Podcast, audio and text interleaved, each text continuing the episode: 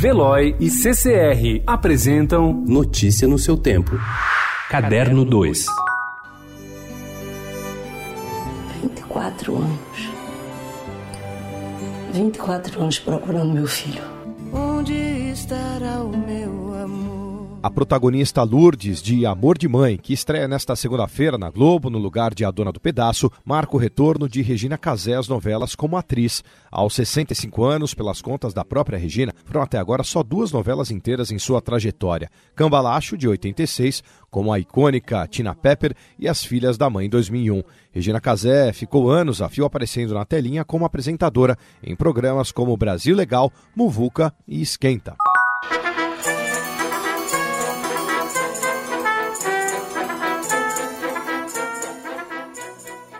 Um dos grandes méritos do livro A Christmas Carol, ou Um Conto de Natal no Brasil, que o inglês Charles Dickens publicou em dezembro de 1843, está no fato de valorizar a representatividade. É uma história que abre nossos olhos para as diferenças que marcam a sociedade, comenta Fernanda Chama, diretora e coreógrafa que idealizou uma versão musical de A Christmas Carol, cujas apresentações especiais acontecem nesta segunda e terça, além de sessão extra programada para o dia 2 de dezembro no Teatro Renault, em São Paulo.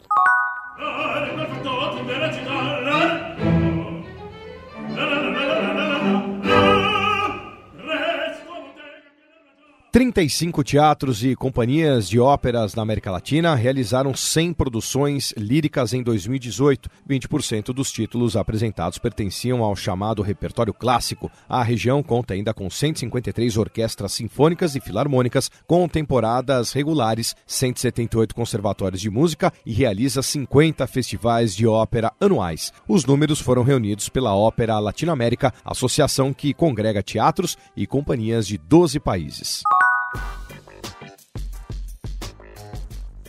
Nascida na favela do Pendura-Saia, em Belo Horizonte, Conceição Evaristo aprendeu a ler no porão da escola. Formou-se professora enquanto trabalhava como empregada doméstica e ajudou a alfabetizar os irmãos e as crianças da vizinhança. Inspirada em suas vivências, escreveu uma série de contos e poemas publicados em 1990 na coletânea Cadernos Negros. A partir daí, começou a contar histórias sobre discriminações raciais, de gênero e de classe. A escritora, hoje com 73 anos, será homenageada como personalidade literária no Prêmio Jabuti no próximo dia 28 de novembro. Notícia no seu tempo. Oferecimento de Veloy. Piscou, passou.